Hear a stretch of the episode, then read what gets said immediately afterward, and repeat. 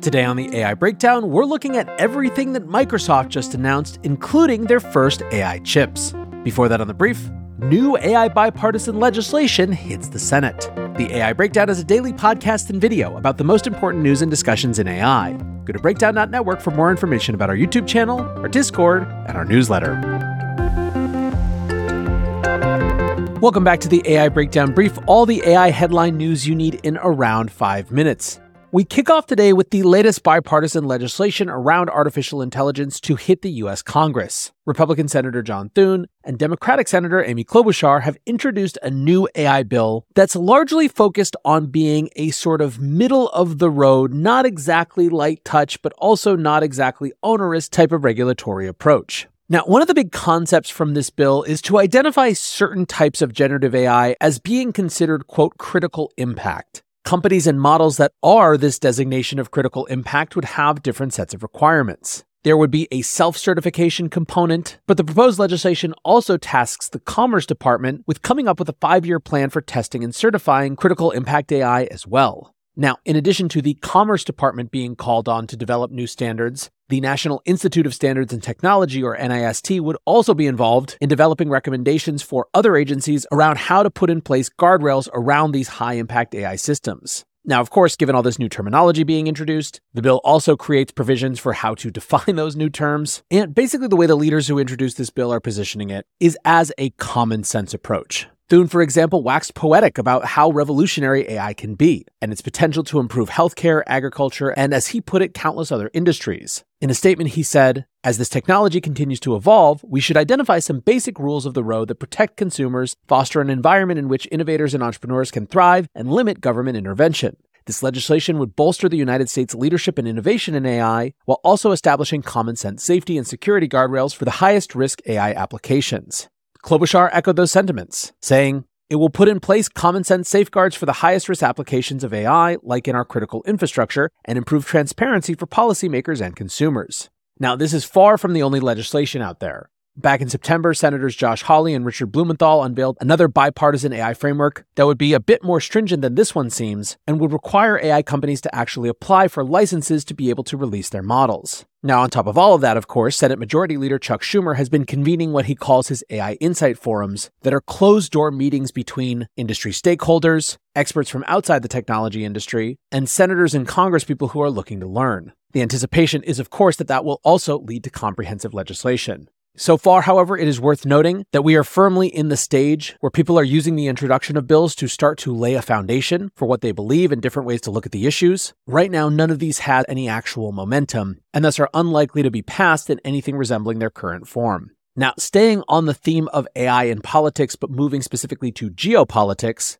Yesterday, President Biden of the US and President Xi of China got together to discuss a variety of issues, and it was anticipated that artificial intelligence was going to be one of the big ones. Now, one thing that did not come from this meeting was any sort of shared commitments or pledge or actual wording or anything like that. However, AI was ultimately one of three areas of agreement that were touted by the parties after the meeting. The points of agreement and cooperation were around restarting military to military communications, cooperating around counter narcotics, specifically against fentanyl, and the third was around artificial intelligence. Said Biden at a press conference after the summit, We're going to get our experts together to discuss risk and safety issues associated with AI. As many of you know who travel with me around the world, almost everywhere I go, every major leader wants to talk about the impact of artificial intelligence. These are tangible steps in the right direction to determine what's useful and what's not useful, but dangerous and what's acceptable. Now, we didn't get any more details than that on how Xi and the Chinese government are thinking about AI and where they're willing to come together on specific rules. However, reports suggest that they are receptive, particularly when it comes to military applications of AI, and even more specifically, around the potential of renouncing using AI as part of the control of nuclear weapon systems. Now, experts in this field do think that given how much tension there is between these two governments, we're unlikely to see agreements around anything but very low hanging fruit and saying no to AI controlled nuclear weapons could exactly fit that bill.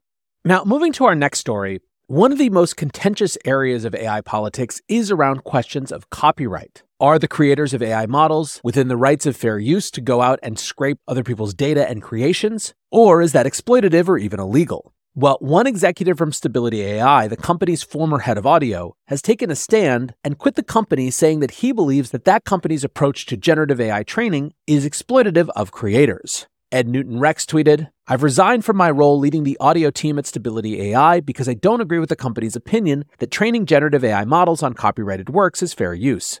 Now, he does have nice things to say about the company. Ed acknowledges that these are complex issues and that the people, even those he disagrees with, are deeply thoughtful about these issues. He said, I'm thankful for my time at Stability, and in many ways, I think they take a more nuanced view on this topic than some of their competitors. But he continues, despite this, I wasn't able to change the prevailing opinion on fair use at the company. This was made clear when the US Copyright Office recently invited public comments on generative AI and copyright, and Stability was one of the many AI companies to respond. Stability's 23 page submission included this on its opening page. Quote, we believe that AI development is an acceptable, transformative, and socially beneficial use of existing content that is protected by fair use. Now, why does Ed not think that this is fair use? He writes One of the factors affecting whether the act of copying is fair use, according to Congress, is the effect of the use upon the potential market for or value of the copyrighted work. Today's generative AI models can clearly be used to create works that compete with the copyrighted works they are trained on. So I don't see how using copyrighted works to train generative AI models of this nature can be considered fair use. Beyond that, he says he just thinks the way the big companies are going about this is wrong. Quote, companies worth billions of dollars are, without permission, training generative AI models on creators' works, which are then being used to create new content that in many cases can compete with the original works. I don't see how this can be acceptable in a society that has set up the economics of the creative arts such that creators rely on copyright. To be clear, he concludes, I'm a supporter of generative AI. It will have many benefits, that's why I've worked on it for 13 years. But I can only support generative AI that doesn't exploit creators by training models which may replace them on their work without permission. I'm sure I'm not the only person inside these generative AI companies who doesn't think the claims of fair use is fair to creators. I hope others will speak up, either internally or in public, so that companies realize that exploiting creators can't be the long term solution in generative AI. Now, I think a lot of the coverage around this is going to focus on the fact that it is yet another executive departure from stability. But to me, this reads a little bit more in this case of a true fundamental disagreement where parties entered a relationship with one another in good faith and ultimately decided that their views on the world were too incongruous to continue working together. The CEO of Stability, Emad, responded and said, was great working with you, and this is an important discussion. He also used this as a chance to share that 23 page document that they gave to the Copyright Office on why they believe fair use supports this type of generative AI training. Next up, a couple quick updates from Google. Jack Kay from the Bard team writes Starting tomorrow, Bard will be available for teens to use around the world. We've made several updates to maximize its helpfulness and understanding of its capabilities. Basically, Bard is now going to help with math by sharing step by step explanations of how to solve math problems. Bard is getting data visualization. It sounds along the lines of ChatGPT's code interpreter, or now what they call advanced data analysis. And Jack writes, before launching to teens, we consulted with child safety and development experts to help shape our content policies and an experience that prioritizes safety. We're announcing this in advance to help equip teens and parents for how to best understand the technology and talk about the best ways to think about using it. Google also announced a new music creation model from DeepMind that they're calling Lyria. They call it their most advanced AI music generation model to date and are releasing what they call two AI experiments designed to open a new playground for creativity. Those experiments are Dream Track, what they call an experiment in YouTube Shorts designed to deepen connections between artists, creators, and fans through music creation, and Music AI Tools, which are a set of tools they're designing with artists, songwriters, and producers to help bolster their creative process. Now, I think I'm going to do one of this weekend's episodes about Lyria more in depth and other music creation models, so I will leave it there for now, but very cool to see them pushing into this area. Speaking of AI in audio, Adobe has also announced a new project in that area that they're calling Project Soundlift. This is a hyper functional tool that's basically like inpainting for audio. Effectively, you can bring audio files into the application and then choose which sounds you want to filter out. For example, if you want to get rid of applause or laughter or alarms or speech or crowds or traffic or typing, etc. Project Soundlift automatically detects those sounds and comes back with separate files that contain the background noise and the track that you want to prioritize, such as someone's voice or a particular musical instrument. On the one hand, this is not a flashy update, but it is a hyper, hyper useful one. Anyways, guys, that is where we will wrap the AI breakdown brief for today. Next up, the main AI breakdown. Hello, friends. Quick note before we get to the main episode today. You may have heard me talk about this in October, but once again, I have opened up a very small number of micro consulting slots for the rest of November. These are basically one on one sessions with me that are designed to dig into your big questions around generative AI and how it can impact your career, your professional goals, or if you're an organization, how your company functions. It's designed to be short and super high impact, and these sessions are paid. I've got about three or four sessions left for November, and if you are interested, email me at nlw at breakdown.network for more information. Excited to help you bring AI to your big goals for 2024. But now, let's get back to the show. Welcome back to the AI Breakdown. Today, we are talking about all of the big announcements from Microsoft Ignite. That includes Microsoft rebranding Bing Chat, talking about partnerships with NVIDIA and other AI startups, and of course, maybe the biggest thing confirmation that the company has indeed been working on custom silicon. Yes, Microsoft is releasing their own chips, and they are definitely focused on artificial intelligence. Now, we have heard for months about a project that was reportedly codenamed called Athena. This was meant to be a push into the AI chip space, and of course made sense in the context of just how much Microsoft is doing with AI, as well as how much need there is for these customized chips from other customers. So, first up, the biggest announcement from this event was the announcement of chips, and there were actually two. The one that we had been anticipating was called the Maia AI Accelerator. As Gary explains, writes, it's designed and optimized for artificial tasks and generative AI and has 105 billion transistors and is built on 5 nanometers. Now, giving some more technical details, Patrick Moorhead writes, racks are liquid cooled, 4x per server, ASIC not a GPU, which was expected, no cluster or model size limits, Ethernet connectivity embedded, and meant to power Microsoft Copilot or Azure OpenAI service. Now, they also introduced a second chip called the Cobalt CPU, which was an ARM based chip for general purpose computing.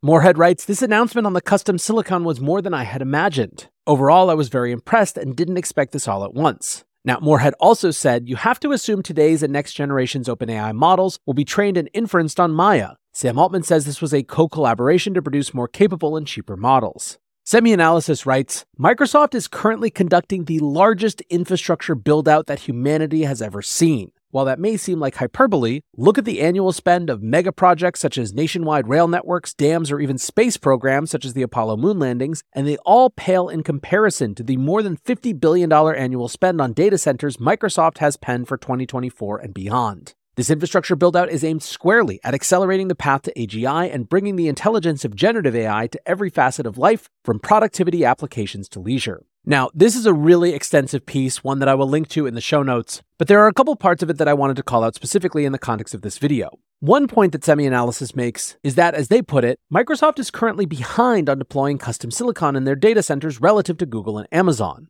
At the same time, however, SemiAnalysis writes they have a long history of silicon projects. Now, when it comes to how Microsoft's Maia 100 compares to chips from Amazon, Google, and Meta, they say Maia 100 isn't a slouch. Now, to me, the most interesting thing is certainly the fact that we are now operating in a world where Amazon, Google, Meta, and Microsoft are all building their own chips, and not only for their own purposes, but also lining up partners in the big AI labs like OpenAI, of course, and also Anthropic to be customers of and co developers on those projects. However, lest you think that this means that they are all racing away from NVIDIA right away, NVIDIA CEO Jensen Huang actually was on stage with Microsoft's Satya Nadella yesterday talking about their partnership and how they were even expanding it.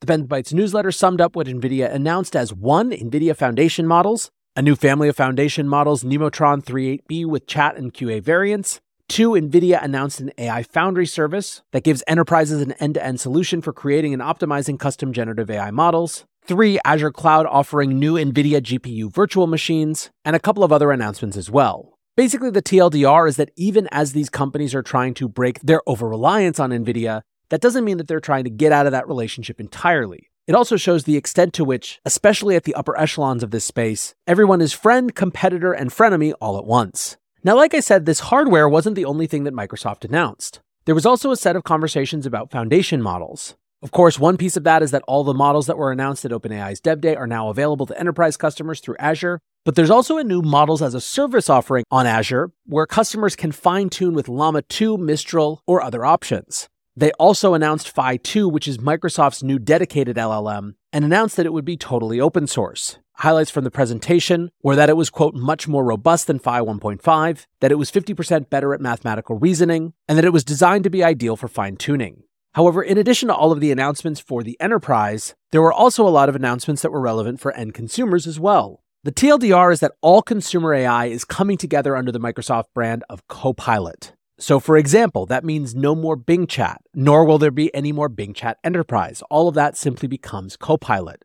Now, when it comes to Bing Chat specifically, in addition to a free version of Copilot still being accessible through Bing and through Windows, it'll also have its own dedicated domain at copilot.microsoft.com, similar to ChatGPT.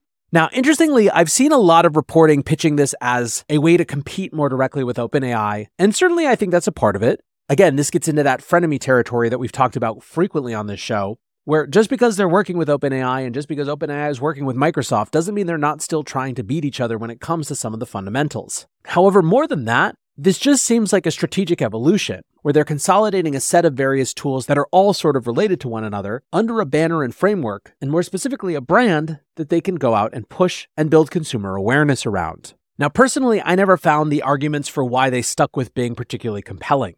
Previously, Yusuf Mehdi, the CMO of consumer at Microsoft, had said when it comes to Bing, it's a neutral vessel, so all the research from the branding team shows that people are basically neutral on Bing, which is generally a good thing. Mehdi said that awareness of the Bing brand was worth around $200 million, so, quote, we said, do we want to start from scratch or build on that? It has all these positive things, it's four letters, it has one syllable, it's global, and it has equity. So we're going to stick with the Bing brand. I get that on one hand, but it's also a hyper conservative position to take in what is going to be one of the most significant brand competitions in the world around which generative AI tools consumers use to bridge into the new world that's coming. I think that the other thing that the Copilot branding shift does from a consumer perception perspective is that it ties together a set of disparate experiences as something that are all inherently linked. In other words, instead of there being lots and lots of different Microsoft curated AI experiences across the apps that people already know and use, there is a new mental framework, a shift that people are undergoing that reinforces that this isn't just a set of small changes, but it's something bigger and much more fundamental than that. That's what having a single common brand helps reinforce. Now, some people aren't hot on the name. Brian Roemmele writes this is a regrettable misunderstanding of how AI will play out, although he doesn't elaborate on why exactly he doesn't like that copilot terminology. If I had to guess, I would say that it doesn't create a lot of space for the agentic future in which AI bots aren't just co piloting, but are actually piloting entirely on their own. But who knows? Now, I think in many ways, the other part of the announcements from this event that are notable to me is just the sheer quantity of them. As I was preparing for this video, I kept seeing more other companies that were talking about their partnership with Microsoft that was just announced, such as this tweet from LangChain. They write Today, we're thrilled to announce our collaboration with Azure. Our joint customers will enjoy deeper product integrations that live up to our commitment to AI with the enterprise assurances that Azure ecosystems provide. Now, zooming out a little bit in terms of where the state of the big tech competition is, one of the things that has been notable to some is how much more willing Microsoft has seemed to actually go out and try to implement AI tools quickly, as opposed to, for example, Google. Professor Ethan Mollick shared a set of charts and said a lot of the questions about why Google is reluctant to deploy AI systems and Microsoft is not is answered by these two charts. Advertising is everything to Google, and it's not clear how to integrate LLMs and ads. Microsoft does a lot of things that LLMs help. The two charts are revenue breakdowns and shows that Google's advertising properties make up 69% of its revenue, whereas, for example, when it comes to Microsoft's revenue, 31.3% of it is around Microsoft Azure, 23.7% is around Office products and cloud services, 14% is around Windows, and only 5.1% is around search ads. Point being that to the extent that you think that there is a question of how LLMs are going to interact with advertising, there is perhaps less of a question of how all of these enterprise products are going to be able to start integrating generative AI features. Still, I'm not totally sold on the explanation. I think there are some fairly obvious ways that AI is going to impact advertising, and it feels like every other week or so that we get some announcement from one of the Alphabet owned companies like YouTube around how AI is going into those advertising products. What's more, Meta is similarly or even more concentrated in advertising, and yet has been an aggressive pusher when it comes to AI. So, who knows? What is for sure is that Microsoft is not slowing down at all and is continuing to push to be at the very, very top of the generative AI heap. That's going to do it for today's AI breakdown. I appreciate you guys listening or watching as always. And until next time, peace